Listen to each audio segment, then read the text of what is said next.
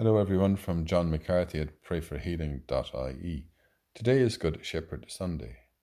We think of all people who do so much good work for others our doctors and nurses, all those who work in healthcare, in nursing homes, our chaplains, our priests, our religious, those who feed the poor, and countless others who do so much good work for others. Shepherds all, may God reward you. Today's Gospel is from John.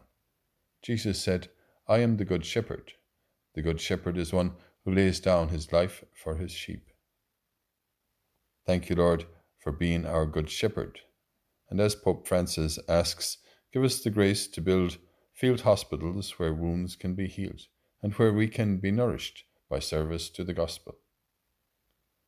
Today, Lord, we honour you this Good Shepherd Sunday for your care for us as we say together and pray for one another.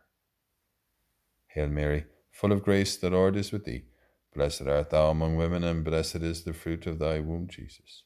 Holy Mary, Mother of God, pray for us sinners now and at the hour of our death. Amen.